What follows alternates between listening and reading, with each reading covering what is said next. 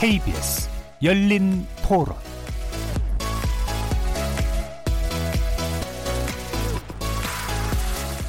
안녕하십니까?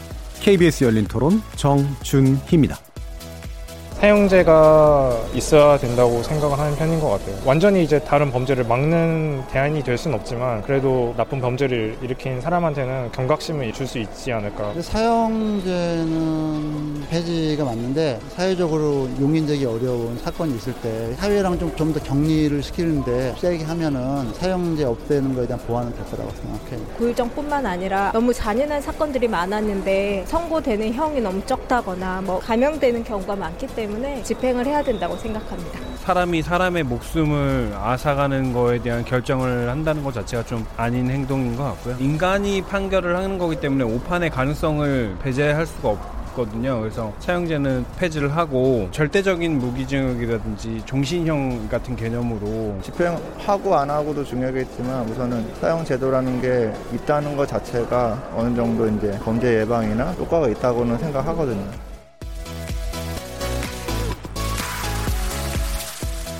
거리에서 만나본 시민들의 의견 어떻게 들으셨나요? 오늘 토론할 주제는 다시 불붙은 사형제 논란, 유지냐, 폐지냐입니다. 우리나라는 지난 1997년 12월 30일을 마지막으로 사형을 집행하지 않았고요. 그래서 사실상 사형제 폐지 국가로 분류됩니다. 하지만 완전한 사형 폐지 국가가 아닌 까닭에 원칙적으로 보면 언제든 사형이 집행될 수는 있습니다. 문재인 대통령은 지난 대선 후보 시절에 사형제 폐지에 찬성하는 입장을 표명한 바 있는데요. 아직까지 후속 대응은 없었습니다. 이런 차에 최근 제주도에서 발생한 전 남편 살인 사건 등 잔혹 범죄가 잇따르면서 청와대 국민 청와대 국민청원 게시판에 해당 범죄자에 대한 사형 선고 요구는 물론 미뤄진 사형 집행 요구 등도 잇따르면서 사형제 폐지 목소리는 또 잦아들고 있는 분위기이기도 합니다. 사형제 유지냐 폐지냐 우리는 어떤 선택을 해야 할까요? 네 분의 전문가와 토론해 보겠습니다. KBS 열린 토론은 여러분과 함께 만듭니다. 문자로 참여하실 분은 9730으로 의견 남겨주세요. 단문은 50원, 장문은 100원의 정보 이용료가 붙습니다. KBS 모바일 콩, 트위터 계정 KBS 오픈을 통해서도 무료로 참여하실 수 있습니다. 청취자 여러분이 KBS 열린 토론의 주인공입니다. 청취자 여러분의 날카로운 의견과 뜨거운 참여 부탁드리겠습니다. KBS 열린 토론 지금부터 출발하겠습니다. 살아 있습니다. 토론이 살아 있습니다. 살아있는 토론, KBS 열린 토론. 토론은 라디오가 진짜입니다. 진짜 토론, KBS 열린 토론. 오늘 토론에 함께 해 주실 네 분의 논객 소개해 드리겠습니다. 먼저 사용제 폐지를 주장하는 쪽이신데요. 천주교, 천주교 인권위원회 이사장이시죠. 김형태 변호사 나오셨습니다. 예, 안녕하십니까. 자, 그리고 사용제 유지 쪽에 입장해 계시는데요. 김상겸 동국대 법대 교수 나오셨습니다. 네, 안녕하세요. 자, 그리고 다시 사용제 폐지를 주장하시는 쪽이고요. 한국 엠네스티 법률가위원회 총무간사이신 이덕인 부산과학기술대 교수 나오셨습니다. 네, 반갑습니다. 자, 그리고 사형제 유지 쪽이시죠. 한나라당 의원을 지내시기도 하셨고요. 박준선 변호사 나오셨습니다. 안녕하세요. 자, 이 시간은 영상으로도 함께 하실 수 있습니다. 유튜브에 들어가셔서 KBS 일라디오를 검색하시면 지금 바로 저희들이 토론하는 모습 보실 수 있습니다. 팟캐스트로도 들으실 수 있고요. 매일 새벽 1시에 재방송도 됩니다. 자, 이렇게 함께 할 방법도 안내해 드렸고요. 오늘 토론 주제 다시 불붙은 사형제 논란 유지냐 폐지냐 본격적으로 시작해 보겠습니다. KBS 열린 토론. 자, 앞서도 말씀드린 바처럼 1997년 이후 실제 사형 집행은 이루어지지 않고 사형 선고만 일부 계속되고 있는 사실상 사형제 폐지 국가지만 아직 법제는 남아있는 이제 그런 상태입니다. 어, 인권위원회가 사형제 폐지 관련 국제 규약 가입을 권고했는데 최근에 법무부나 외교부 등은 관련 부처의 수용이 불가한 방침을 밝혔고요. 또 인권위는 조만간 다시 사형제 폐지를 권고한다고 합니다. 그래서 기본 입장부터 어, 양쪽으로부터 들어봐야 될 것 같은데요. 일단은 어, 김상겸 교수님께서 왜 사형제가 유지돼야 된다고 보시는지 간단히 한번 들어보겠습니다. 예, 뭐 사형제 존폐 논란은 벌써 수십 년 됐는데요. 예. 그 사실 20년 이상 사형 집행이 되지 않았기 때문에 우리가 음. 어떻게 보면 실질적으로 사형제를 폐지한 국가로 취급될 수 있는 그런 상황입니다. 그렇지만 예. 현재 현행법에는 우리가 사형이 규정되어 있고요. 사실은 이 사형이라는 건 결국은 다른 사람의 생명을 빼앗은 자들에 대해서는 예. 그 과정에서 인권을 존중해 줘야 되지만은 그에 대한 법적 책임은 사실은 회복될 수 없는 피해를 입혔다는 점에서 예. 당사자도 동일한 그 책임을 져야 되는 게 아니냐 음. 그런 관점에서 봤을 때 사형제가 나름대로 의미는 있다고 생각이 들고요. 예. 또한 형벌이라는 건 사실은 응보형입니다 결국은 음. 그러니까 결국 피해자 가족들이라든지 그 피해자 주변에 대한 어떤 응보적 감정을 다스리고 또 국가 사회 법 질서를 갖다 유지하는 데 있어서 사회적 정의 실현에 있어서 중요한 수단이라는 생각도 들고요. 그 다음에 사실은 이게 또 나름대로 사형 제도가 실정법에 있다는 것 자체만으로 일반 국민들한테는 굉장히 이 사형에 해당하는 범죄를 저질러서는 안 된다는 그런 일종의 그 범죄 억제하는 예방 효과도 있는 것이 아닌가 생각이 들고요. 그 외에도 이제 사실은 뭐 우리가 뭐 절대적 종신형을 택하면 되지 않느냐 이런 얘기도 하는데 그런 경우에서도 사실은 그 형 자체도 인권 침해적인 요소가 더 많은 거거든요. 예. 결국은 그 가해자에 대해서 생명을 존중한다는 점에서는 우리가 이런 그 수긍할 만한 그 근거는 있지만 결국 그럼에도 불구하고 그것이 결국 어떻게 보면은 정당한 그 법적 책임은 아니다 이런 생각이 듭니다. 그래서 사형제는 유지돼야 된다. 예. 생각이 됩니다. 우리 사회가 아무리 이제 실질적으로는 사용을 집행하지 않고 있는 국가지만 법적으로 그 책임을 명확히 묻는 것, 남의 생명을 박탈한 자에 대해서 당신의 생명이 박탈될 수 있다라고 보는 그런 것이 제일 중요하다라고 보시는 입장인 것 같고요. 기타의 이제 어, 예방적 기능이나 어, 관련자의 이제 응보적 감정 이런 것들에 관련된 언급도 주로 해주신 것 같습니다. 그럼 반대로 김영태 변호사께서는 왜 폐지돼야 된다고 보시는지요? 예, 우선 우리 저 김상경 교수님 말씀하신 대로 23년 동안 집행이 지금 안 됐거든요. 예. 그러면 법이 있는데 집행이 안 되고 있다고 하는 현실 자체를 일단 인정을 해야 되고요. 집행 안 할 거면 폐지하는 게 맞다. 예. 어, 왜 그렇게 됐냐면 이제 전 세계적으로 매년 뭐 서너 개 나라씩 계속 폐지가 늘어가고 있거든요. 음. 그래서 지금 110개 나라가 이제 법률상 폐지했고 우리처럼 올해 폐지 안 한 집행 안 한 나라까지 한 142개 재작년 예. 현재. 그러니까 왜 전 세계적으로 이렇게 집행을 안 하거나 폐지를 하고 있는가? 어, 그건 간단하죠. 뭐. 그러니까 옛날에는 잘못하면 삼족을 멸하고 막 그 이렇게 소를 이렇게 사지에다가 매 갖고 이렇게 찢고 막 이렇게 하던 것이 이게 마땅한 죄를 그 과하는 책임을 가하는 그런 거였는데 이제 문명이 발달하면서 이제 더 이상 그런 건 안 된다는 인식이 예. 인류 전체에게 이제 차츰차츰 깨우기 때문에 전 세계적으로 이제 집행 안 하고 폐지하고 그런 추세가 하는 것은 그건 사람이 가야 될 도리다라는 게 이제 가장 큰 거고요. 그 다음에 이제 그 저도 이제 변론하면서 굉장히 무서운 피고인들 좀 봤어요. 이제 그 재판은 보면 판사도 좀 무서워하는 것 같고 예.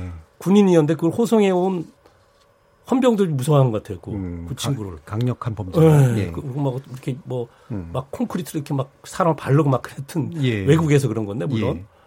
그럼 제가 이제 그 저는 뭐 그 심정이 얼어붙는 것 같더라고요. 그러니까 음. 저런 사람 보면 과연 우리 사회에서 우리가 같이 할 수 있을까? 음. 저는 아니에요, 진짜 무서워, 너무 무서워. 예. 그리고 거의 보통 평범한 수많은 분들이 저와 똑같은 생각을 하기 때문에 사, 그런 사람들은 배제하라. 이제 그런 저는 그거 당연히 인정을 하고요. 여론에 보면 한 60, 70% 항상 폐지가 저 집행이 나, 저, 저 유지하라는 게 나오는데 예, 예. 그 저도 그런 생각을 가지고 있으니까 예. 그런데도 그래서 지금 말씀드리는 게 이제 그러면 그런 사람들은 좀 사회에서 완전 격리시켜 버리자. 예.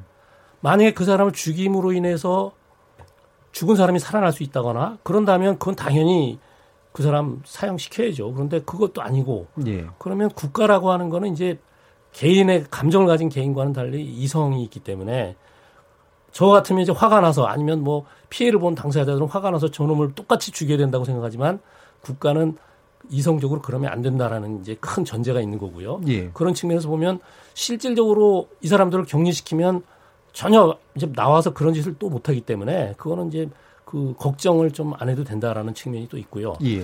어, 그 다음에 뭐 수많은 판사, 검사, 뭐 변호사를 다뭐 일반인 조사해봐도 재판 잘못하는 경우가 왕왕 있다라는 건 다 인정하거든요. 예. 그러면 지금 뭐 흔히 우리 요새 벌어지는 사건들도 보면 어, 막 1심, 2심이 막 판결이 바뀌거나 이런 것들이 많거든요. 그러면 그런데 잘못해갖고 만약에 그 죽으면 어떡합니까? 그런 예. 측면에서 어, 이거 돌이킬 수 없다라는 지점도 하나 있고요. 그래서 종합하면 어, 우리가 점점 이제 문명 국가로 간다고 하면 전 세계적인 추세에 따라서 그리고 몇십 년 동안 집행 안 했으니 이제 우리도 실질적으로 법으로도 그냥 그걸 폐지시키자라는 그런 예. 게제 생각입니다. 예. 법에 네, 네. 실제 집행이 이루어지지가 있지 네. 않는 조건에서 굳이 네. 법을 유지할 이유는 없고 예.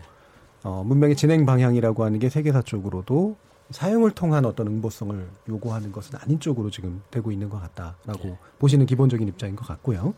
뭐, 요 논점들에 대해서는 뒤에서 좀더 어, 필요하면 자세하게 좀 논의를 해보도록 하겠습니다.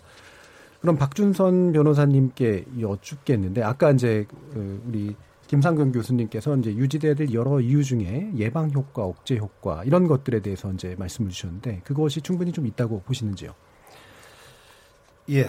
그 기본적으로 지금 제 개인적인 어떤 의견으로서 일반적인 예방 효과 그 사용 제도가 흉악범을 억제하는 효과가 있느냐 이런 것은 이제 제 개인적인 의견도 그러하지만 뭐 이 자리에서는 그 최근에 이제 96년도와 2010년도에 헌법재판소 결정문이 있었어요. 예. 거기에서 이제 한 문구로 제가 읽어드릴게요. 음.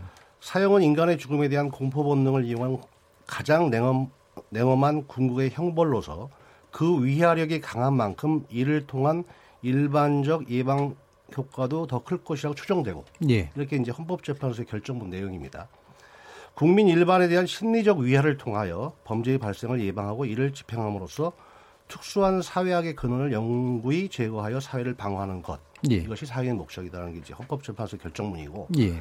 그리고 이제 대법원이나 이런 지금 얼마 전에 지금 우리 김용태 변호사님께서 그 천주교 정의 구현 그쪽에서 인권위원회. 에서 네. 최근에 또 헌법소원 제기하셨죠. 그거는 천주교 사형 폐지 위원회. 네. 근데 거기서도 네. 보니까 그 부모를 살해한 그 친구에 대한 1심 판결이 무기징역으로 나왔는데 그 과정에서 이제 그 이 사용제가 이제 하나의 병과형이니까 그 위헌 법률 그 소원을 한 모양이죠. 네, 헌법 소원. 그 헌법 소원을. 근데 거기서도 이제 그 1심 재판부에서 대법원에서 그 아 1심에서 아니, 1심 재판부에서 예. 그 위헌 법률 제청 신청을 기각하면서 예. 이 사용 제도에 대한 이 위화 효력 예. 훨씬 있다라고 예. 하는 것입니다. 그리고 이거에 대한 어떤 그런 통계적인 것, 예. 통계적인 어떤 그런 뭐 이런 것들을 이따가 우리 이덕인 교수님하고 또 통, 통화를 저기 그 토론을 하면서 얘기가 예. 나오겠지만 사실은 연구하는 어떤 그 시기나 그 다음에 뭐 미국에서는 뭐 사형 집행을 하니까 뭐 살인 범죄가 뭐 한 일곱 여덟 건이 줄었다 그때마다 네. 이런 1975년도에 무슨 이런 그 교수들의 연구 발표가 있, 었고 우리나라에서도 비슷한 그런 연구 사례가 있습니다. 하지만 바로 또 그것을 또 통계를 좀 확장하거나 또 이렇게 좀 그 변수를 고려하면 또 통계가 의미가 없어지고 그래서 네. 사실 이 범죄 예방 또는 억제 효과에 관련된 학술적인 어떤 근거 예. 또는 이런 것들은 명확하지가 않아요. 예. 그래서 저는 그래서 제가 이 헌법재판소의 결정문과 음. 그다음에 우리 국민들의 어떤 법감정 예. 그래도 그런 규정이 있고 사용 제도가 있으니까 흉악범들이 그래도 좀 자제할 거 아니냐 예. 겁먹어서 이런 것에 대한 것이 이제 기본적으로 저희에 대한 의견입니다. 예, 예. 일단 통계적인 측면으로 보면 사실은 어, 예방 효과가 있다 또는 억제 효과가 있다라고 나오는 쪽도 있고 아닌 쪽도 있기 때문에 명확하게 볼 수는 없고 그렇죠. 그렇죠? 네. 그렇기 때문에 이제 방금 변호사님께서 말씀해 주신 건 헌재 판결이나 그다음에 어, 법원에서의 어떤 취지나 이런 것들 그리고 국민의 가까운적으로 봤을 때 이 어, 흉악한 범죄에 대한 사형제가 주는 공포감이라고 하는 것들은 있다라고 지금까지 인정되어 왔다라고 예. 이제 말씀을 주신 거네요. 그럼 이 부분에 대해서 이덕인 교수님은 사형제도의 실제라는 책을 통해서 이제 관련된 연구를 또 책으로 담아내신 것으로 알고 있는데 이 역제 효과에 관련된 어떤 반론이랄까 아니면 나름의 의견을 좀 듣고 싶습니다. 예, 저는 그 지난해 국가인권위원회에서 사형제도 폐지와 대체형벌 실태 조사의 연구자 일원으로 참여를 했습니다. 예. 그래서 이 연구의 어떤 가장 핵심적인 사안은 아무래도 국민 여론조사였거든요. 근데 그 본격적인 그런 조사를 하기 전에 우리 국민들에게 과연 당신은 우리나라의 사용제도에 대해서 어느 정도 알고 있느냐고 이제 질문을 했습니다. 예. 근데 거기 응답자의 한 67.9% 정도가 대한민국 사용제도를 자기는 잘 알고 있다. 음. 그렇게 출발을 하고 있는데 과연 우리 국민들이 사용제도에 대해서 정말 잘 알고 있는 것인가? 어떤 범죄에 대해서 사형이 선고되고 있고 정부 수립 이후에 어느 정도의 사형이 집행되었는지에 대한 정보가 과연 이들한테 있는가 예. 거기에 대한 의문이 있었습니다. 음. 그러던 차에 이제 천주교 인권위원회에서 일단 그 도움을 주셔서 어, 책을 집필하게 되었는데요. 사실은 이 책에서는 사형제도가 정당하냐 부당하냐 이런 걸 전제를 하고 쓴 것은 아니고요. 어, 현재 지금 우리 국민들이 잘 알지 못하는 사형제도에 대한 모습을 제대로 좀 알아야 되지 않겠느냐. 그래서 사형제도의 어떤 실체를 알아야지만 본격적이고 치열한 논의를 일단 시작할 수 있는 밑거름이 되거든요. 그래서 그 범죄 억제에 대한 부분은 뒤에서 다시 설명을 드리겠습니다만 예. 일단 아직 우리 국민들이 사형에 대해서 잘 모르고 있다는 것이 가장 안타깝다는 생각이 듭니다. 예. 거기서 출, 출발을 해야지 존속시킬 것이냐 폐지할 거냐 또 범죄 억제 효과가 있나 없냐 이런 것들을 따져볼 수가 있는데 첫 단추 자체도 지금 아직 못 끼고 있는 상황이라고 음, 볼 수가 있습니다. 그럼 잘 모르고 있다는 게 어떤 측면인가요? 어, 정부 수립 이후에 어떤 사형의 어, 정확한 통계라든지 이런 부분에 있어서도 지금 뭐 일단은 어, 법무부가 제시하는 통계를 가지고 이제 그걸 언론에서 인용을 하니까 국민들은 알고 있어요. 예. 그런데 뒤에서 설명을 하겠습니다만 그 통계가 상당히 한 오류가 있습니다. 음. 근데 뭐 그냥 문득 드는 생각은 국민들이 이제 사형제에 대해서 어느 정도까지 알아야 잘 알고 있다라고 얘기할 수 있는 걸까요? 어, 집행이 어느 정도 이루어졌고 어떠한 범죄에 대해서 사형이 집행되었는가에 대한 부분을 알고 계셔야 되겠죠. 음. 그래서 통상 사형 집행은 흉악 범죄자들에 대해서만 하는 것이고 예. 경우에 따라서는 과거에 아주 불운했던 우리 역사를 보게 되면 정치적인 그런 사건들에 연루되어서 오용된 경우들이 예, 그렇죠. 예. 그런 사례도 있다. 그 예. 정도로 알고 계시는데 음. 사실은 그렇지가 않습니다. 음. 일반적으로 흉악 범죄에 대해서 사형을 집행하는 경우보다 예. 정치적으로 오남용된 사례들이 더 많다는 훨씬 더 많다. 예, 네. 알겠습니다. 그 부분 또 아마 뒤에서 좀 얘기할 수 있을 것 같고요. 어, 그럼 몇 가지 또 이제 논점을 가지고 말씀을 좀 나눠보고 싶은데 물론 이제 지금 전반적으로 보면 실제로 사형 제도가 범죄를 억제하는 효과가 있다 또는 없다는 그냥 여전한 학문적 논란의 거리인 것 같아서 이 부분을 가지고 사실은 데이터를 가지고 얘기하는 게 큰 의미는 없을 것 같긴 합니다. 그러면 이제 사형제 폐지냐 뭐 아니면 유지냐를 결정할 때 실제로는 이제 그런 통계치로 근거로 해서 폐지가 되거나 이러지는 않았었던 것 같아요. 아까도 이제 우리 김영태 변호사님 말씀해 주셨지만 어, 좀 문명의 어떤 진전 과정이 그렇게 인지는 되고 있으나 여론은 사실은 또 사용자 유지를 선택하고 네, 있는 네, 약간 네. 어떤 면에서 보면 네. 인권 개념을 가지고 있는 좀 사회적 엘리트가 먼저 결정해낸 효과에 가까우지 않을까 싶은데 이 부분은 어떻게 보시나요? 그러니까 예. 프랑스가 그렇게 된 거죠. 예. 지금 전 세계 국가 다 항상 여론조사 해봐도 음. 일본은 한 사형 유지가 한 80% 정도 됩니다. 예. 그 나라의 특성이 좀 있는 것 같고 보통 뭐 다른 나라들은 보면 60%에서 70%, 한 3분의 2 정도는 사양을 유지하자 그러고 음.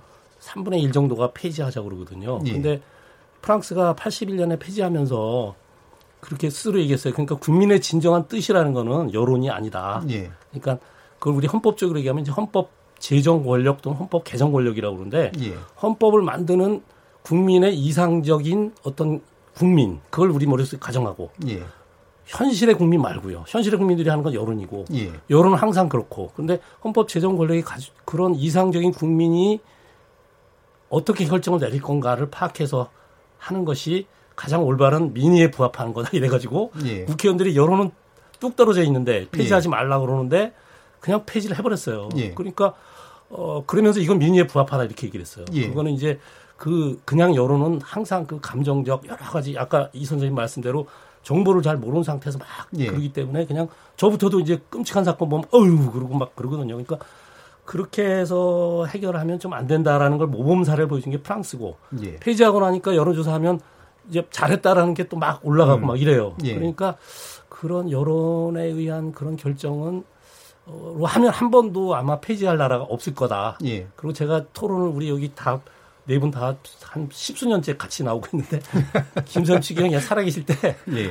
김 변호사 그 토론 뭐 하나 하나 보면은 사람들은 일단 감정적으로 정의감, 예. 응보 감정 때문에 폐지하자고 아, 다 사용시키자고 그러는데 그렇게 하면 사용 그 여론 따라서는 안 되니까 그냥 조용히 아까 사회자 말씀대로 엘리트 그건 좀 음. 이상하고요. 하여튼 음. 그 정확하게 이성적 사유를 하는 국회의원들이나 예. 헌법재판관들이 폐지하면 국민들도 따라올 것이다. 예. 단 조, 조건이 있습니다. 근데 아까 말한 대로 이게 국민에게 피해가 가지 않는 예. 종신형제도 같은 거를 대체형벌로 도입을 하면 그러면 국민들도 확 바뀌고 이, 이 선생님 이번에 국가인권위원회 조사에도 그런 거 많이 나왔죠. 네. 대체형벌을 전제로 했을 때는 67%가 확 올라가서 폐지해도 좋다. 예. 미국에도 미국에도 그래요. 미국에도 여러 주들 보면 텍사스주 같은데 되게 강경한 나라 주인데도 예. 사형 폐지를 대체 형벌과 같이 붙이면은 과반이 훨씬 넘어갑니다. 폐지시켜라. 음. 그 대체 형벌을 지정할 경우에 사형 폐지에 대한 여론이 외려 좀 우호, 그러니까 우호적으로 돌아서는 그런 것들은 많이 관찰되는 그런 건가요, 이런 교수님? 네, 그렇습니다. 뭐 미국뿐만 아니고 근데 미국 같은 경우도 이렇게 우리가 뭐 하나의 나라로 보고 있지만 연방 그렇죠. 국가거든요. 예. 그래서 이제 주마다 그 사형 제도를 운영하고 있는 데가 있고 사형을 폐지하고 대체 형벌로서 이제 종신형을 도입을 했는데 종신형도 이제 절대적인 형태 어, 달리 말씀드리자면 가석방을 불허합니다. 예. 그리고 이제 가석방이 일정 기간 복역을 하게 되면 가석방이 되는 이제 상대적 종신형 제도를 유지하는 그런 어, 주들이 있는데 어, 이들 주에서 이제 그와 같은 절, 어, 대체 형벌을 갖다가 이제 수용하는 과정에서 예. 어, 여론조사를 갖다가 다 거쳐왔었어요. 음. 그래서 처음에는 사형 폐지에 대해서 다들 반대를 하고 있었지만 그 대체 형벌에 대한 부분을 어, 어 주민들한테 설명을 하고 거기에 대한 어, 음. 충분한 홍보와 동의를 거쳐서 오히려 이제 그게 여론이 이제 역전되는 그런 예. 상황들이 어, 많이 보고되고 음. 있습니다. 그럼 박준선 변호사님께 여쭐 텐데 이게 뭐 모든 정책이 당연히 여론에 의해서만 직접 직접 결정되는 건 당연히 아니라는 게 우리 뭐 민주주의 제도 자체가 사실 간접 민주제를 채택하는 이유가 그런 걸 텐데요. 아마도 뭐 사형제를 폐지하자라는 여론이 확 늘어난다고 해서도 사실은 신념으로는 안 하는 게 낫다라고 보실 것 같은데 이 예. 여론하고 관련된 그런 측면에 대해서는 어떻게 보시나요? 지금 그 여론을 이제 음. 저 우리 국민들이 이제 이러이러한 여론이 뭐 60% 80%다 할 때는 예. 국민들이 결정할 문제가 아니고 엘리트가 결정할 문제라고 얘기하는 분들이 예. 계시고 예. 어떤 거에 대해서 국민청원이 뭐 100만이 넘고 200만이면 국민 여론이 이렇게 비등하고 음. 하니까 이게 민주주의의 원리에 적합하지 않느냐라고 이렇게 말씀하시는데 예.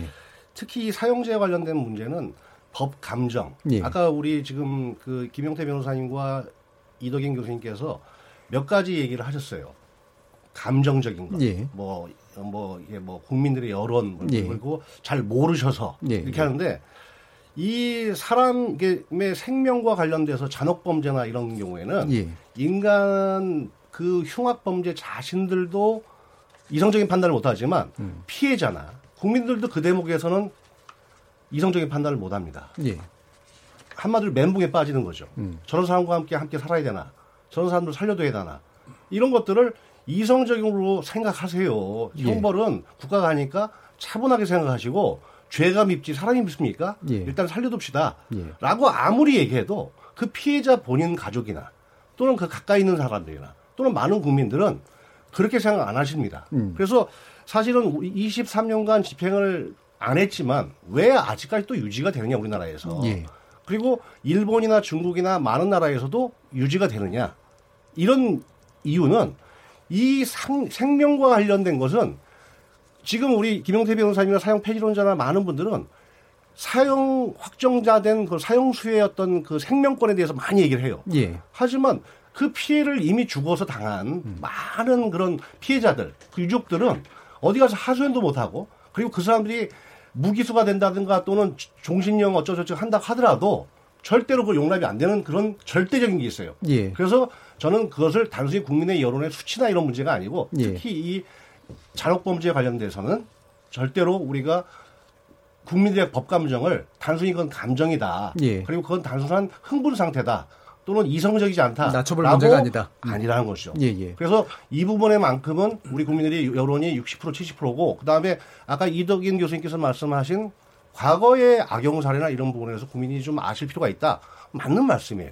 하지만 현재 시점에서 과거의 어떤 악용 사례는 그게 아니라 우리는 지금 예. 지금 현재 우리가 사용수가 지금 61명인가 지금 있지 않습니까? 네. 대부분 흉악범죄잖아요. 예. 그리고 최근에 집행된 사례들은 다 흉악범죄였어요. 2000, 1997년 12월 달에 23명 마지막 집행될 때도 다 흉악범죄고 음. 저 같은 경우에도 그 당시에 이제 사형을 당시 검사 때 사형을 집행을 했어요. 예. 근데 사실은 사형을 집행을 하러 검사들이 안 가려고 해요. 예. 검사들조차도. 근데 저 같은 사람은 이제 어찌 하다 보니까 말석 검사하고 하다 보니까 가긴 갔는데 갔다 오니까 기분이 좋지는 않죠. 하지만 그래서 필요 아니라는 거예요. 예. 그래서 이런 부분은 단순히 숫자거나 또는 국민들이 잘 모른다거나 이런 식으로 해서 폄하할 문제는 아니라고 생각합니다. 예, 아까 우리 저기 김상균 교수님께서 네. 법은 근본적으로 보복의 문제다. 이렇게 제가 그 말씀하셨을 때 맞다라고 생각하면서 현대법들이 사실은 그거를 좀 의도적으로 거, 이렇게 그렇지 않다라고 설득하려고 하잖아요. 네. 근데 근본적으로 그렇다라고 말씀하시는 어떤 이유는 뭔가요? 글쎄 뭐 역사적으로 가장 오래된 형벌이 사형이라는 형벌이고요. 음. 그다음에 이 사형이 폐지된 국가들의 상황은 우리가 아까 여러 말씀들 하셨는데 뭐 여론이나 이런 문제도 아마 고려할 수는 있지만 결국은 역사적으로 문화적으로 당시 정치적 상황 이런 것들이 복합적으로 반영이 됐기 때문에 사형이 폐지된 겁니다 사실은. 예.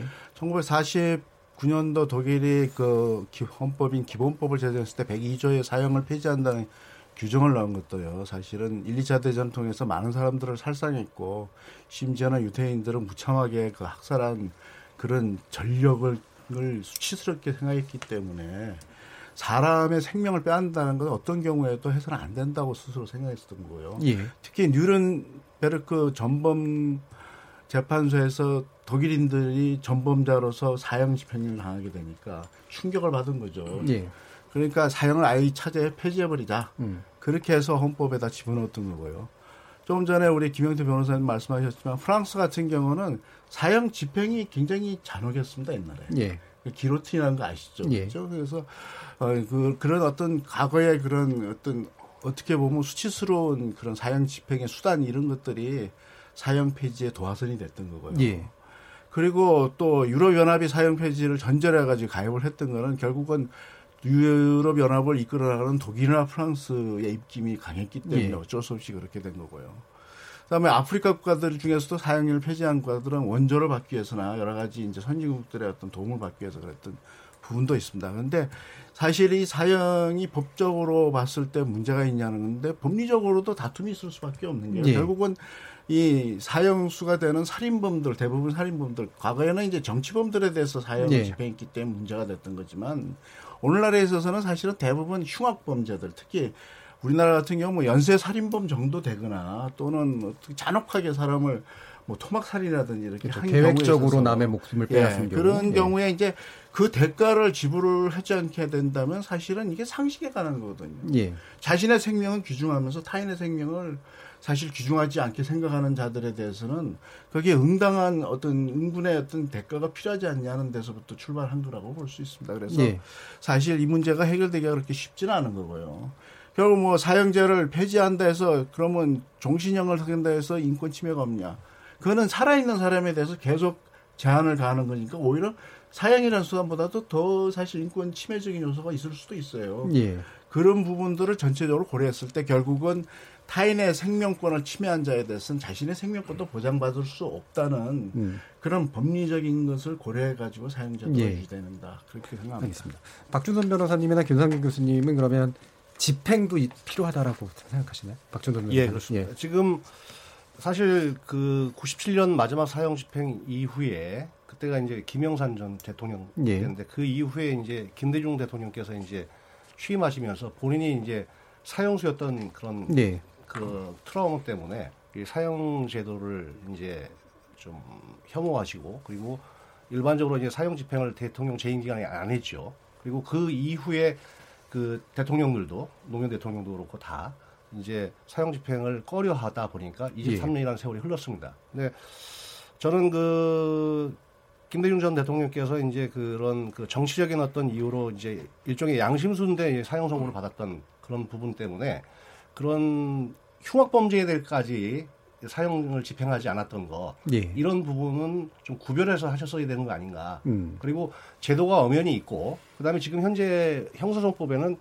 어, 분명히 이제 사형이 확정된 자는 6개월 내에 법무부 장관이 집행을 하도록 명시되어 있습니다. 예. 근데 그거는 이미 벌써 뭐 23년 동안 많은 법무부 장관이 거쳐갔지만 그분들이 다 실질적으로 형사소송법을 위반한 셈이 되었고 그 이유는 결국은 대통령의 통치 철학이라든가 대통령의 어떤 이런 것들 또는 이런 사회적인 분위기 그다음에 국제 엠네스티를 비롯한 이 국제의 어떤 그런 것이 마치 그렇게 하면 문화인 문화국가 되고 사형 집행을 하는 나라가 되는 순간 비문화 국가로 전락하는 듯한 그런 식의 정권이나 또는 사회적인 엘리트들의 분위기 때문에 사실상 집행하는 시간이 지나갔을 뿐이죠. 하지만 일본 같은 경우에는 지금 1년에 뭐 많게는 15명부터 한 두세 명씩 꾸준히 사형 집행을 하고 있는데요. 예. 그 일본의 어떤 법무부 장관 같은 경우는 본인이 국회의원 시절에 국회의원인 신분에서 사형 폐지 모임의 국회의원임에도 불구하고 법무장관으로 지명되자 그 청문회 과정에서도 예. 물을 거 아닙니까? 사형 집행할 거냐 맞죠? 당시 사형 폐지 모집이었는데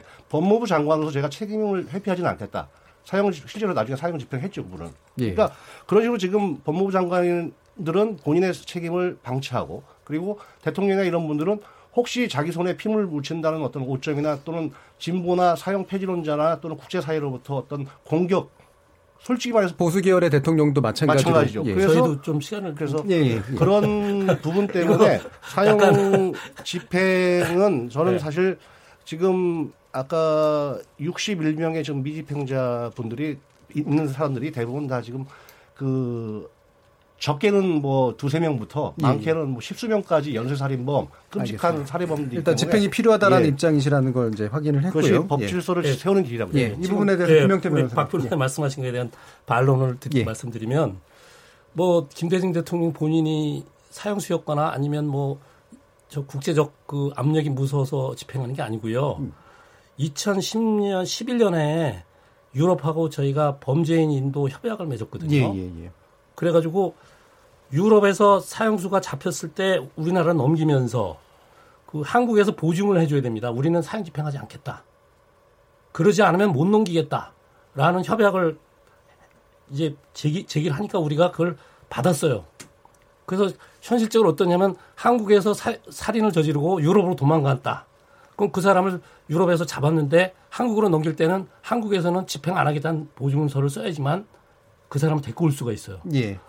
그리고 그런 그 협약을 맺을 때 국회에서 이미 그 2010년에 토론 많이 했어요. 의원들이. 야, 이렇게 하면 우리 한국의 주권이 문제가 되고 판사가 이거 판결 내린 걸뭐 이게 말이 되느냐 막 이랬는데도 막 토론해가지고 결국 국회에서는 이게 정의 관점에도 반하고 뭐 부합하고 그러기 때문에 이 협약을 체결했습니다. 그랬기 때문에 간단히 말하면 아까 말한 대로 살인을 하고 한국에서 잡히면 집행을 하고 유럽으로 도망가면 집행을 안 당한다. 예. 그러면 헌법에서 말하는 평등 원칙이라는 게 헌법의 대원칙이거든요. 헌법에 반하기 때문에 집행을 못 합니다, 지금. 그러니까 예. 법률적으로 이미 못 하게 돼 있고 집행을 이제 박근혜 대통령, 이명박 대통령 때도 초기에 막 이렇게 정권 잡고 막 집행하려고 그랬어요. 이 이렇게 예. 법을 좀 준. 근데 못 했습니다. 안 한 게 아니고. 왜 그랬냐면 외교부나 이런 데서 통상 압력이 엄청나게 옵니다. 유럽에서. 그렇기 때문에 어, 한국 정부로서도 도저히 이거는 그 인도 협약도 있고 통상 압력도 이래서 할래 할 수가 없는 상황이 지금 된 거기 때문에 이거는 저는 이미 법률적으로 사실은 평등 원칙을 합치면 폐지됐다라고 저는 이렇게 주장을 늘 하고 있고요. 법적 조건상 그럼요. 예. 그래서 왜냐하면 조약이나 이런 것도 국내법과 예. 동일하거든요. 효력이 예. 그렇기 그러니까. 때문에 평등의 원칙이라는 걸 헌법에다 같이 붙이면 예. 우리 헌법상 다 평등해야 되니까 예. 왜 누구 어디서 잡힌 사람 이거 달라. 그래서 이건 이 법적으로 폐지됐다고 저는 주장하고 기왕 그런 거면 예. 그냥 헌법에서 깨끗이 없애는 게 깔끔하지 않느냐 이게 예, 저희 예. 주장입니다. 근데 저는 예, 잠깐만요. 예. 그 제가 그 부분은 저 나중에 뒤에 혹시라도 또 필요하면 좀 논쟁을 네. 하고요. 아마 원래는 또, 또 바깥에서는 이제 뭐 할 얘기 다 했다 뭐 이런 식의 분위기셨는데 또 막상 시작하니까 할 얘기들이 많으신 것 같습니다. 자, 이동인 교수님께 여쭐게 아까 정치적 악용에 관련된 문제를 얘기하셨는데 네. 지금 반대쪽에서는 사실 이미 그거는 이제 더 이상의 문제는 아닌 것 같다라는 부분에 대해서 네. 어떻게 보시나요? 글쎄요. 음. 지금 그렇지 않다고 생각이 됩니다. 어, 정치적 악용에 대한 그런 부분은 뭐 일단 말씀을 드리자면 법무부가 최근까지 뭐 이렇게 공식 통계를 갖다가 920건이라고 계속 얘기를 하고 있어요. 이렇게 1000건이 안 되는 어, 다형 집행을 했다. 정부 수립 이후로. 그런데 법무부 스스로가 발간한 법무 연감이라고 하는 자료가 있습니다. 예, 그거를 한번 뒤져보니까 어, 법무부에서 일단 집계한 것만 하더라도 1,310건이에요. 예. 무려 380명 정도의 오차가 발생하는데 음. 이걸 어떻게 설명을 해야 되느냐? 근데 사실은 정부 수립 이후에 48년 11월에 국무총리령으로 그 관보 관리 규정이 있습니다. 거기에 보면 사형 집행을 하면 반드시 관보에 게재하게 돼 있습니다. 어떤 유형이든지 간에 그게 정치적이든 일반 흉악 범죄든 간에 이걸 관보에 게재하도록 되어 있는데 이 관보가 63년에 폐지가 됩니다. 예. 그때까지 한 건도 사형 집행 사실이 여기 관보에 실리지 않았어요. 음. 만약 흉악한 범죄자들에 대한 사형 집행만 했다면 관보에 기재를 안 했겠습니까? 음, 그러니까 약간 논리를 좀 명확하게 좀 그렇죠. 그러니까 네. 그 관보 기재를 하지 음. 못했다는 것은 그만큼 정치 권력이 자신의 예. 의도에 반하는 사람들에 대한 제거 수단으로서 이 사형을 악용을 했다라고 하는 부분을 국민들한테 알릴 수가 없는 거죠. 예. 그러니까 관부 계좌를 할 수가 없는 그러니까 거라고 생각합니다. 과거에 이제 그런 식의 문제가 있었던 것들이 심지어 더 심각했는데도 안 알려졌다라고 하는 부분에 네. 대한 이야기신 건데. 그게 또 한 가지고요. 예. 또한 가지는 어 이승만 정권 때 그 한국 전쟁기에 부역자들을 처벌하기 위해서 비상사태의 특별조치령이라고 하는 대통령 긴급 명령을 발한 게 있습니다. 예. 어, 그 폐로 인해서 부역자 처벌의 어떤 그런 부분들이 있었고 어, 그게 우리가 과거사라고 얘기를 하고 있습니다. 과거에 그런 일이 있었고 앞으로는 그런 일이 없을 것이다. 자 그런데 어, 박정희 대통령 시절에 그 법령이 다시 살아나 있습니다. 예. 그래서 매번 새 대통령이 임기를 시작하실 때 국무회의를 개최하시거든요. 예. 그때 신임 국무위원들을 다 모아놓고 난 다음에 어, 해당되는 여러 가지 법령들에 대한 부분을 열람합니다. 그래서 지금 상급 비밀로 그게 지정이 돼 있거든요. 예. 그때하고 똑같은 법령이 지금 살아 있어요. 예. 그래서 전시 상황이라든지 기타 국가에 아주 위난이 왔을 그런 상황에 과거와 같이 단심제에 의해서 사형 집행도 가능한 그런 법령을 호수 미상으로 지금 살려놓고 있습니다. 예.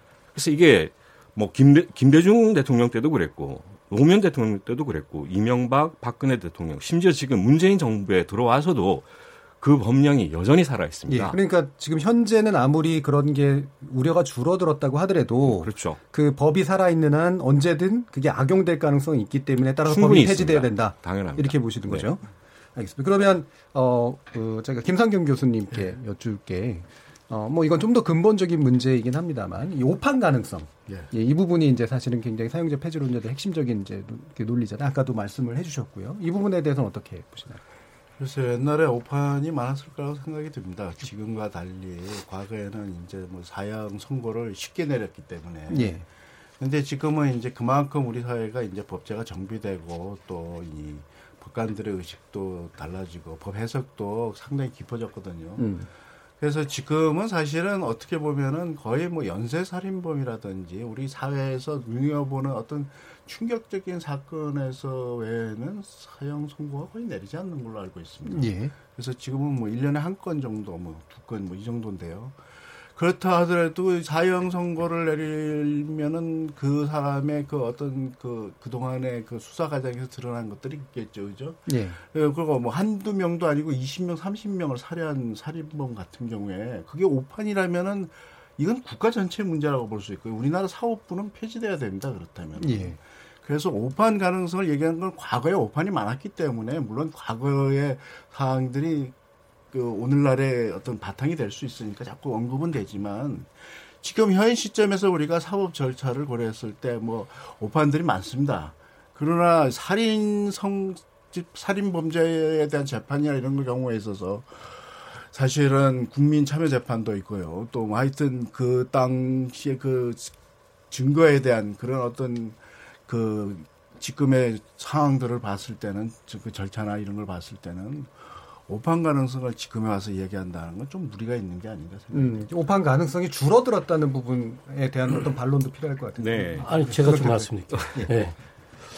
그 지금 수십 명을 죽이거나 흉악범 수많은 사람이 보는 데서 죽인 거는 간단하죠. 오판 안 합니다. 근데 상황에 따라서는 정말 둘이서만 있는 상황이 있었거나 정말 미묘한 사건들이 많아. 예를 들면 뭐 한 작년 재작년에 그 의사가 인터넷 게임 하고 있는데 부인하고 둘이 있었는데 부인을 죽였다 그래갖고 재판을 받은 게 있어요. 근데 정말 그게 범인지 아닌지 굉장히 그 쟁점이 됐거든요. 물론 결론은 났어요. 범인으로. 예. 그런데 그거 아니면 제가 직접 했던 그 상주 할머니가 농약 예, 예. 풀어갖고 친구 할머니를 죽였다. 예. 저는 그 할머니 범인 아니라고 확신을 하거든요. 근데 예. 범인으로 확정이 됐어요. 그래서 음. 형을 뭐 지금 무, 무기 인가 하여튼 10년인가 하여튼 돌아가실 때 된 양반이 살고 있거든요. 예.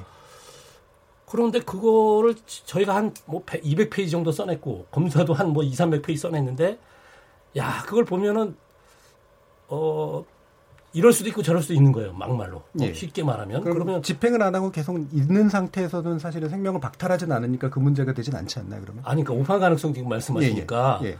그런 측면에서 오판 가능성은 어려운 사건일수록 항상 상존합니다. 그리고 예. 까다로운 사건은 언제나 더, 더 그리고 아주 계획적 살인범의 경우는 정말 긴지 아닌지 모를 경우가 많기 때문에 예. 오판 가능성은 항상 있기 때문에 그거를 아, 우리 그 늘 평, 평, 아주 평범한 사건도 계속. 그러니까 논점을 제가 왜 네, 이렇게. 했냐면 모두 오판 가능성은 살인 사건뿐만 아니라 모든 데에 있기 때문에 그래서 사형 그러니까 생명을 한번 박탈하고 나면 회복이 불가능하니까 그 오판이 핵심적으로 문제가 되는 그렇죠. 거잖아요. 그렇죠. 그러면 사형을 안 하고 집행을 안 하고 있는 상황만으로 그 부분은 해소가 아, 되는 그건 논점이 있잖아요. 좀 다르죠. 왜냐하면 범인이 아니냐의 문제하고 범인이 아닌데 범인으로 몰려서 집행을 그렇죠. 그건 당하지 이제 않는 다른 논점이잖아요. 다른 논점이기 때문에 오판 가능성에 대해서만 딱 잘라서 말씀드리면 그러니까 사형제하고 연결한다면. 아, 그러니까 거기에 대해서 제가 예. 조금 더 말씀드리자면 이동님, 좀 2003년에 그 인권위원회에서 사형제도에 대한 국민의식 조사를 하면서 법조인들에 대한 조사를 했어요. 그러면서 어, 법관들에게 오판에 대한 사형과 관련돼서 오판에 대한 가능성이 있는가 없는가에 대한 부분을 설문을 했어요. 예. 거기서 무려 70%가 오판 가능성이 있다. 판사들 스스로. 그렇죠. 그렇게 얘기를 했었고, 자, 우리가 미국이나 일본이나 중국에서는 수없이 많은 정치적인 사건이 아닙니다. 일반 그런 흉악범죄로 지목되었던 사람들에 대한 오판이 뒤집어져서 어, 뒤에 이게 사실 밝혀진 게 있어요. 근데 우리나라의 경우 법관들이 아주 전지전능한 분들이라서 오판 가능성에 대한 부분이 아직까지 드러나지 않았는가? 그건 좀 의문이라고 생각이 돼요. 사실 그게 의심이 가는 사건들이 여러 건이 있습니다. 구체적으로 그 사건들에 대해서 우리가 깊이 있게 들어가지 않았을 뿐이지, 어, 흉악 범죄자들에 대해서는 정당한 죄값을 치렀고 오판이란 있을 수 없다. 그 논리는 상당히 좀 위험한 논리라고 생각이 되거든요. 그래서 음, 이 오판 가능성의 문제에 대한 부분을 우리가 좀 더 시간을 가지고 면밀하게 검토를 해봐야 될 부분이라고 생각이 됩니다. 그냥 우리가 가지고 있는 감, 감정적인 그런 부분을 가지고 지금 수준에서 그렇지 않을 것이다. 사실 그렇지는 않거든요. 오판 가능성은 언, 언제든지 여기저기서 나타날 수 있습니다. 제가 말씀. 예. 예, 오판 가능성 기본적으로 여전히 뭐 높다라고 보시는 거고 네. 이제 그렇 상당히 낮아졌다라고 보시는 어쨌든 차이가 있는 것 같고요. 예, 일단 박준원 그 변호사. 오판 가능성이나 이런 것은 과거에 이제 미국이나 이제 일본이나 1930년대부터 쭉 그 사형 선고를 일찌감치 했던 그런 나라들에서는 과학 수사가 발달하기 전에 그 주먹구구식의 수사와 그다음에 뭐 판결 그래서 나중에 과학 수사를 통해서 유전자나 DNA를 이렇게 해가지고 이제 밝혀진 경우가 많고 몇십 년 만에 그래서 사실 우리나라에서도 그런 가능성은 있지요. 하지만 우리 지금 현재 우리나라에서 이- 지금 이루어지고 있는 사형 선고 그리고 또는 사형 집행 대기자들 이런 분들 이런 사람들에게 관련된 경우에는 사실상 오판 가능성이 거의 전무하다고 봐야 되고요. 그리고 과학 수사가 매우 발달하고 그 다음에 이 만약에 아까 김용태 변호사님께서 말씀하신 그런 사례의 경우에는 판사들 법관들이 사형 선고 안 합니다. 본인들이 자신이 없거나 또는 증거가 미약하거나 또는 한 건에 대해서 이것이 다 터져지는 사람의 경우에는 거의 사형 선고를 하지 않습니다.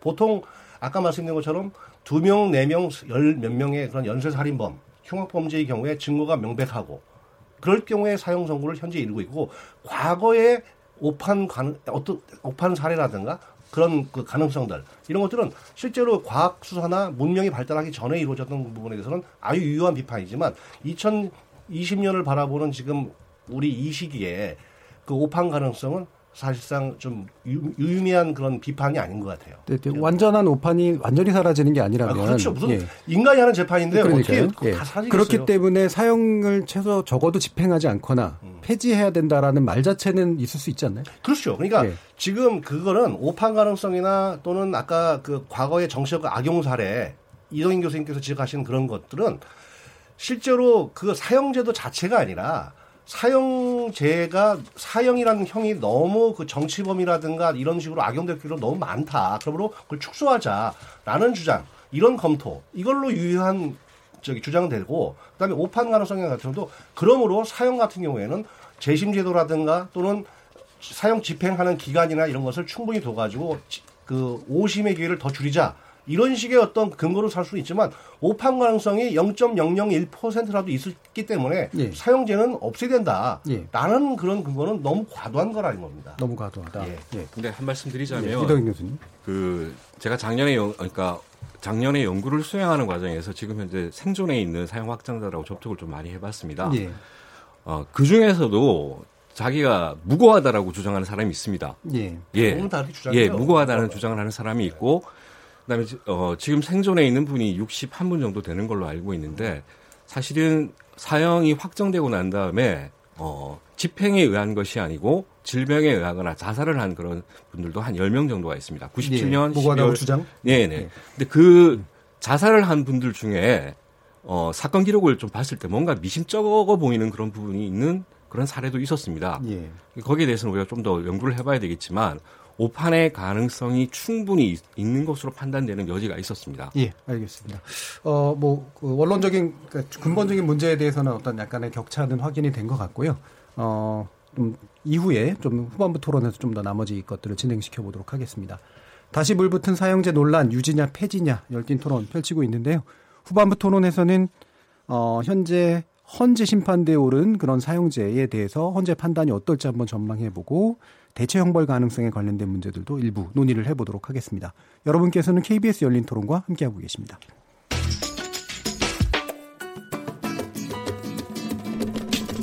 묻는다, 듣는다, 통한다. KBS 열린 토론. 듣고 계신 청취자 여러분, 감사드립니다. 들으면서 답답한 부분은 없으신가요? 궁금한 점은요? 그렇다면 함께 토론에 참여하시죠. 유료 문자 샵 9730을 이용하시면 됩니다. 단문은 50원, 장문은 100원의 정보 이용료가 있습니다. 스마트폰 어플리케이션 KBS 모바일 콩을 통해서도 무료로 참여하실 수 있습니다. KBS 열린 토론은 언제나 열려 있습니다. 듣고 계신 KBS 열린 토론은 매일 밤 1시에 재방송됩니다. 자, 그러면 청취자 여러분들께서 어, 몇 가지 의견 보내주신 것 같은데요. 송하랑 문자캐스터 불러보겠습니다. 안녕하십니까. 문자캐스터 송하랑입니다. 다시 불붙은 사형제 논란, 유지냐 폐지냐에 대해 청취자 여러분이 보내주신 문자 소개해드리겠습니다. 9778님, 사형제 유지해야 합니다. 잔혹한 살인범, 그것도 여러 명을 잔혹하게 가해한 살인범은 사형 집행해야 합니다.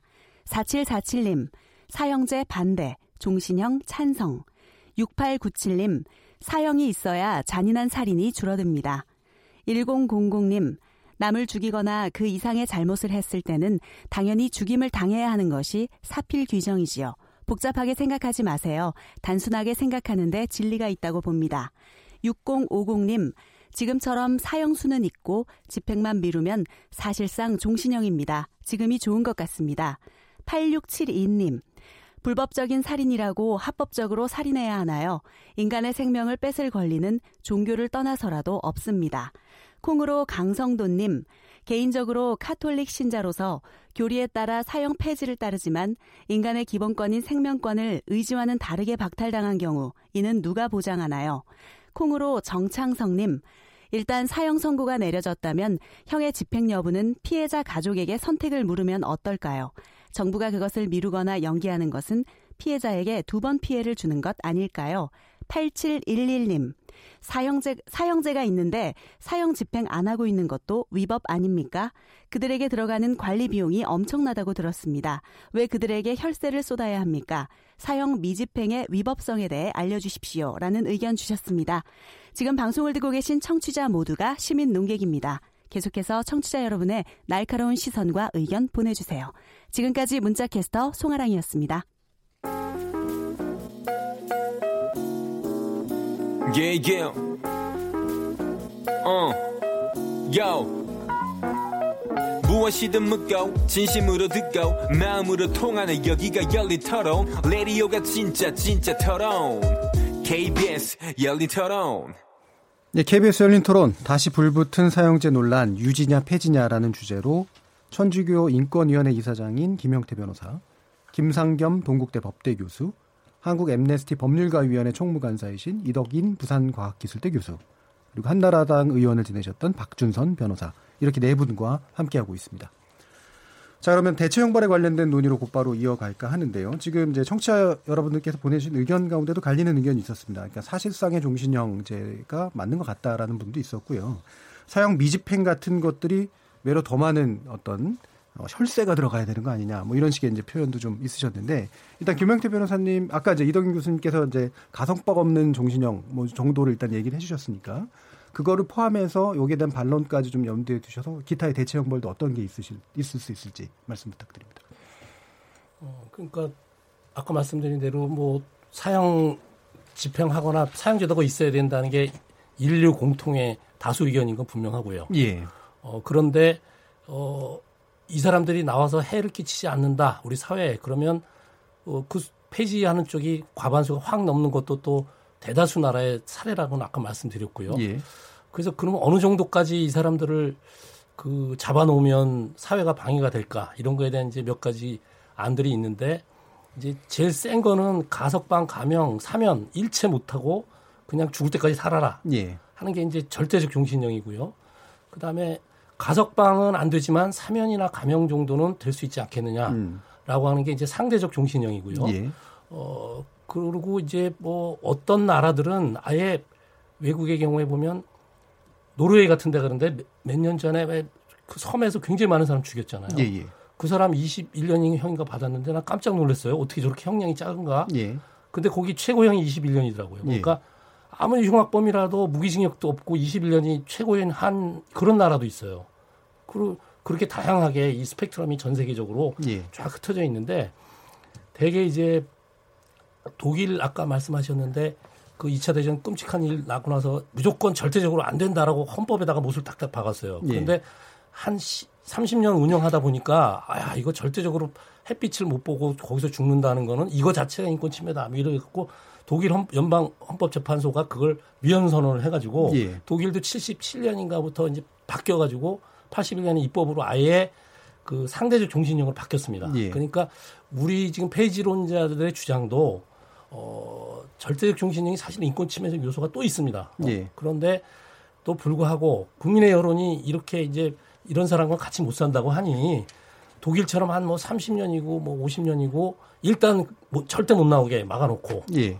그러고 나서 우리 사회가 좀 더 성숙이 돼서 그 정도를 받아들일 때가 되면 다시 헌재나 이런 걸 통해서 위원으로 해서 상대적 종신형으로 넘어가는 어떻게 보면 단계적인 과도 예. 과도 기적 불가피한 뭐 이것도 조금 문제가 있습니다만 예. 이제 그런 걸로 갈 수밖에 없지 않느냐라는 게 이제 저희들 주장이라서 예. 대, 그런 근데 이제 대체 입법 가- 놓고도 사실은 폐지론자들도 안 돼 절대적 정신이건 절대로 안 돼 이렇게 또 예. 상대 저 그것만 주장하는 분들도 계십니다 사실은 예. 그래서 그거를 따라가는 게 이제 우리 사회 그 수준에 따라서인데 예. 아직은 우리가 좀 그건 부족하다 그래서 이제 입법안을 15대부터 계속 냈는데 그 20대까지 입법안에는 이제 절대적 종신형 으로 사실은 넣었어요. 그래서 예. 사면도 안 되고 뭐 음. 감형도 안 되고 가석방도 안 되고 음.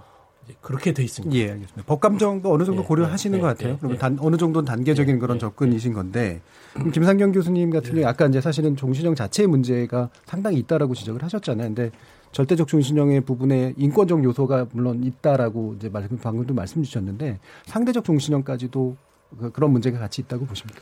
글쎄 지금 현행 우리 형법에는 여기 뭐 다 법하시는 분이니까 아시겠지만은 이제 무기형이 있습니다. 예. 무기형은 사실은 뭐 특별하게 가석방 조치를 하지 않는 한 자연사할 때까지 예. 형을 어느 시점까지 정해놓은 게 아니니까 예. 죽을 때까지 이제 계속 실질적으로. 그 수감 생활을 해야 되는 거죠. 그러니까 사실은 뭐 종신형이라고 볼 수도 있는 건데요. 예. 우리나라는 이제 20년 이상 복역을 하게 되면 뭐 복역하는 생활이 현저하게 어떤 양호하거나 이렇게 되면 가석방을 하는데 가석방 자체가 사실 행정처분인데 일종의 예. 그래서 아니 사법부가 재판을 통해서 판단하는 게 아니라 행정기관이 그걸 판단할 수 있냐 이런 논란이 있었고요.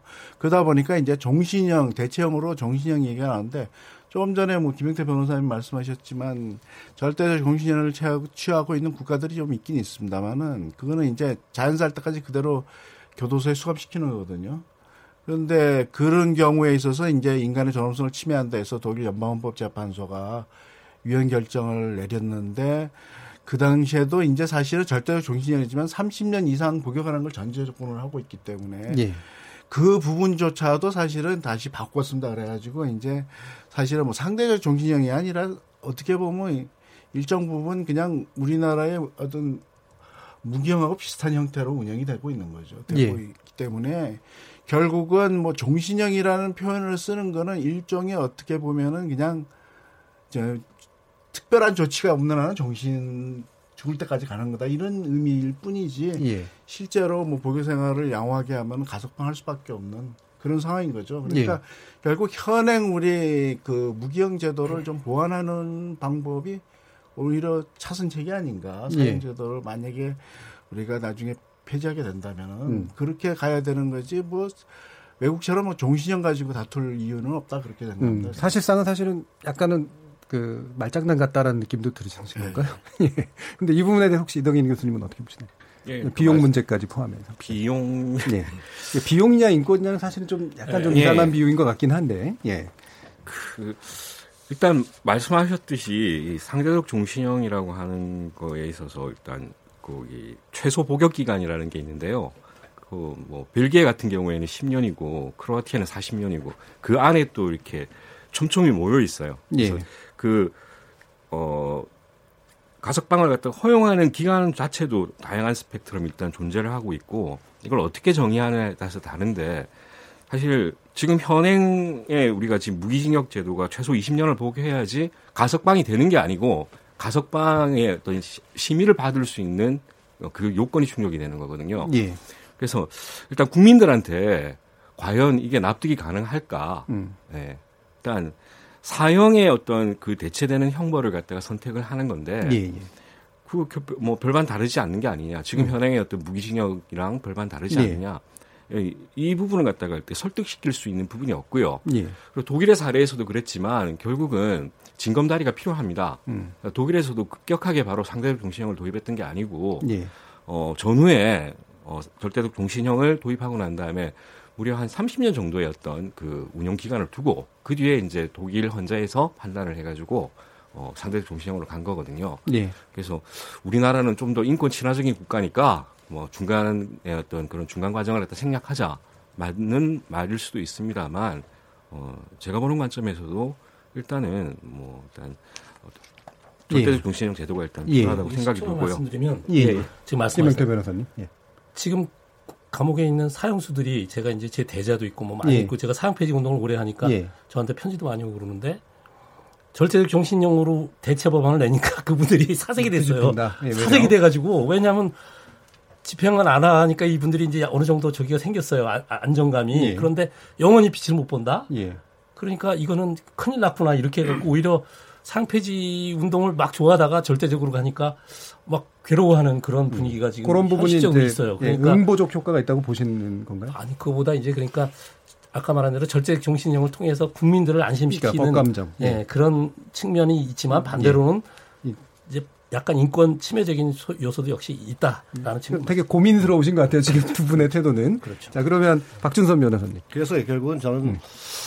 그 얼마 전에 거기서 저기 그 그 인권위원회에서 국민 상대로 여론조사할 때그 네. 그 사형제를 폐지를 찬성하십니까 했다가 하니까 한 80% 가까이가 이제 폐지 반대한다 했다가 저기 종, 그 가석방 없는 종신제를 대체 형벌로 하는 조건으로 사형제를 폐지하는 건 찬성하십니까? 라고 하니까 67%인가가 찬성했다고 네. 하지 않습니까? 예. 근데 그럼 국민들은 우리가 이제 1949년도에 독일에서 사용제를 폐지하고 가석방 없는 종신제를 도입하고 그 다음에 30년 후에 그 가석방 없는 종신제가 폐지 그 위헌 결정 나면서 저기 한 15년만 복역하면 이제 가석방이 될 수 있는 상대적 종신형제로 예. 바뀌었단 말이에요.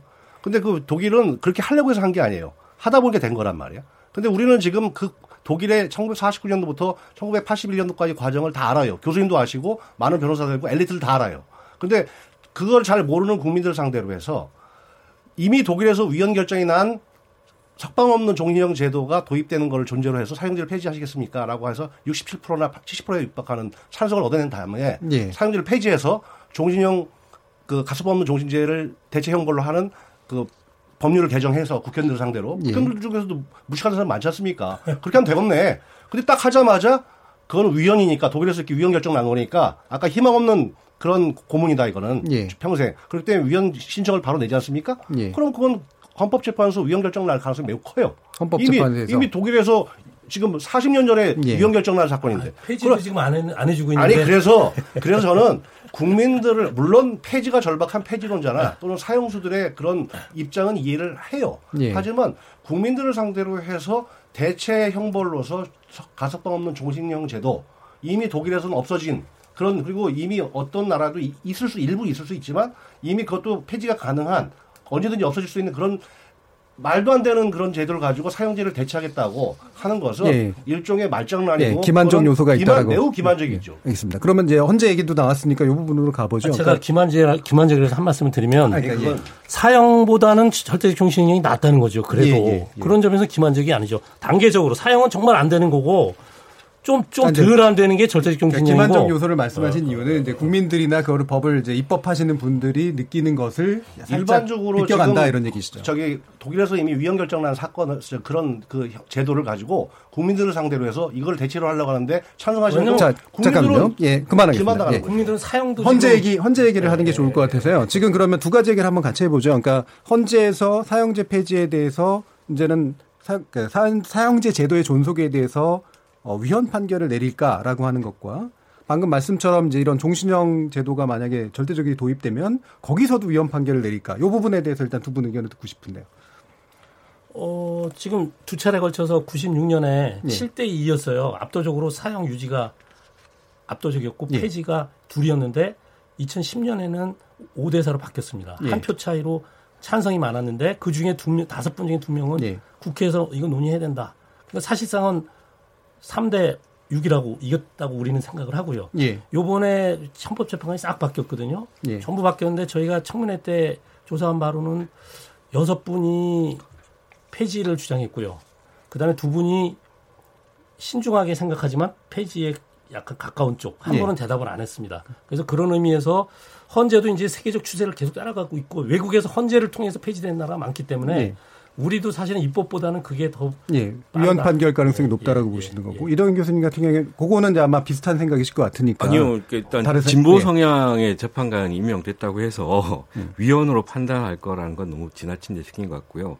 뭐 재판에서 이게 어떻게 어, 결과가 도출될지는 솔직하게 말씀드리자면 예단을 못 하겠습니다. 음. 다만 과거와 같은 그런 형식 논리에 근거해서 사형제도의 어, 헌법 적 합성을 따지지 말자는 얘기죠. 헌법 적 합성을. 예. 그래서 인간의 존엄과 가치라든가 그리고 생명권에 대해서 우리 헌법이 지향하는 가장 중요한 헌법 가치가 무엇인가에 대해서 아홉 분이 좀더 어, 신중하게 숙고를 해주셨으면 하는 바람입니다. 예, 그, 네. 그 절대적 종신형제가 만약에 도입되면 그거는 위헌 판결이 날 거다. 바로 이런 부분에 대해서는 어떻게 보세요?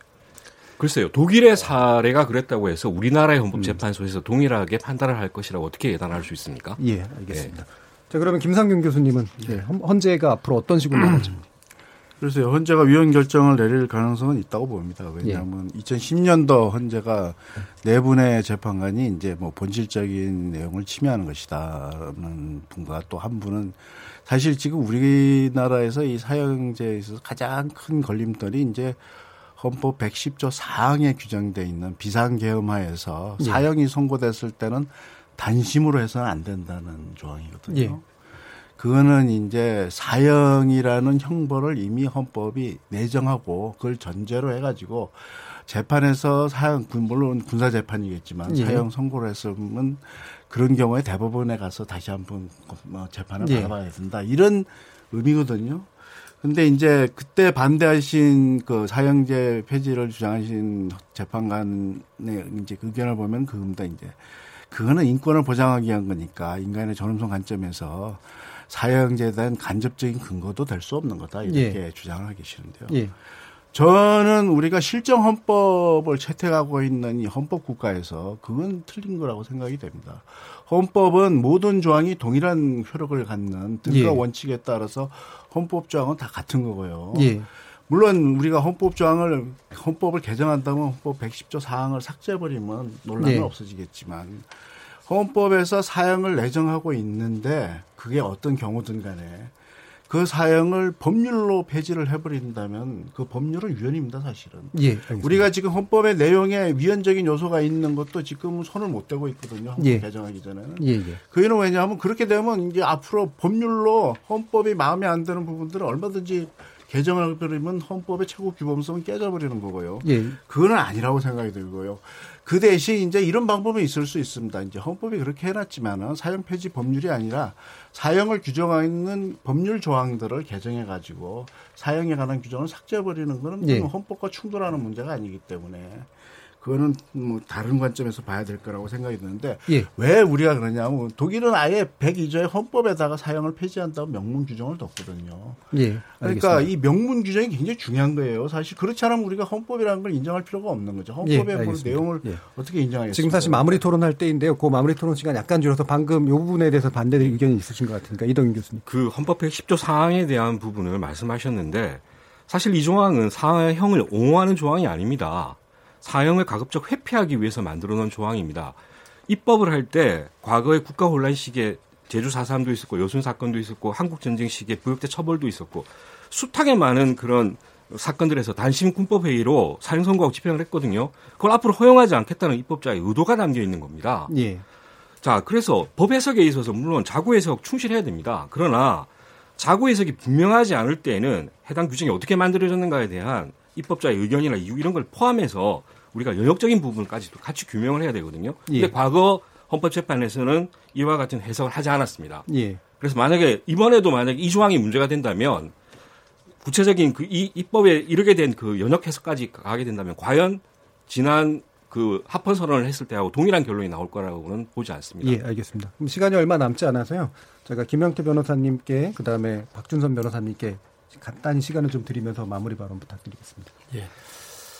지금 저희가 경제 10위권의 선진국이라고 자부하고 있고요. 근데 사형은 이미 110개 나라가 폐지를 했는데 그에 비하면 격차가 너무 큽니다. 그래서 어, 인권 존중국으로 우리가 아시아에서 이제 자랑을 하고 있는데 거기에 맞추려면 그걸 맞추기 위해서를 넘어서서 아까 말한 대로 국가가 나쁜 짓을 했다고 똑같이 국가가 죽이는 건 안 된다는 기본적인 생명에 대한 존중을 국가가 확인하는 거. 그래서 저는 어, 입법을 통해서 국회의원이 먼저 하든 헌법재판소를 통해서 먼저 하든 아니면 정부가 선택의정서에 가- 규약에 가입해가지고 집행하지 않겠다는 선언을 빨리 해야 된다고 생각합니다. 예, 알겠습니다. 박준선 변호사님. 예. 국가의 그 존재 이유는 그 국내 생명을 보호하고 안전하게 하는 것이 첫 번째입니다. 악인의 어떤 인권이나 세계의 유행을 쫓아가는 것이 아니라고 생각합니다. 지금 헌법재판소가 진보 성향의 그 재판관들로 다수 채워진 부분에 대해서는 과거의 그 형식적인 어떤 논리로 이 사형제를 옹호했다고 비판하시는데 또 다른 감성적이고 형식적인 논리로 이 사형제에 대해서 위헌 결정을 한다는 부분에 대해서는 우리 국민들이나 저나 그리고 많은 엘리트들이나 또는 이 서민들도 이 모두 지켜봐서 그렇게 되는 일이 없도록 우리가 해야 된다고 생각합니다. 예, 알겠습니다. 자, 오늘 뭐 상당히 중요한 주제를 가지고 모두 어, 그 깊이 있는 얘기 어, 잘 들었고요. 모두 감사드립니다. KBS 열린 토론 오늘은 다시 불붙은 사형제 논란 유지냐 폐지냐라는 주제로 함께 했습니다. 오늘 토론에 같이 해주신 박준선 변호사, 이덕인 교수, 김상겸 교수, 김형태 변호사님 모두 네 분 모두 수고하셨습니다. 감사합니다. 네, 고맙습니다. 자, 그리고 참여해주신 시민 논객, 청취자 여러분 모두 감사드리고요. 어, 사형제라는 주제 자체가 우리 사회에 굉장히 중요한 정신을 포함하고 있는 관계로 좀 더 깊이 있는 논의, 어, 깊이 있는 합의를 기대해 보도록 하겠습니다. 청취들의 적극적인 참여를 만드는 KBS 열린 토론, 토론을 통해 우리 사회 합의의 길을 찾아가도록 하겠습니다. 저는 월요일 저녁 7시 20분에 다시 찾아뵙겠습니다. 지금까지 KBS 열린 토론 정준이었습니다.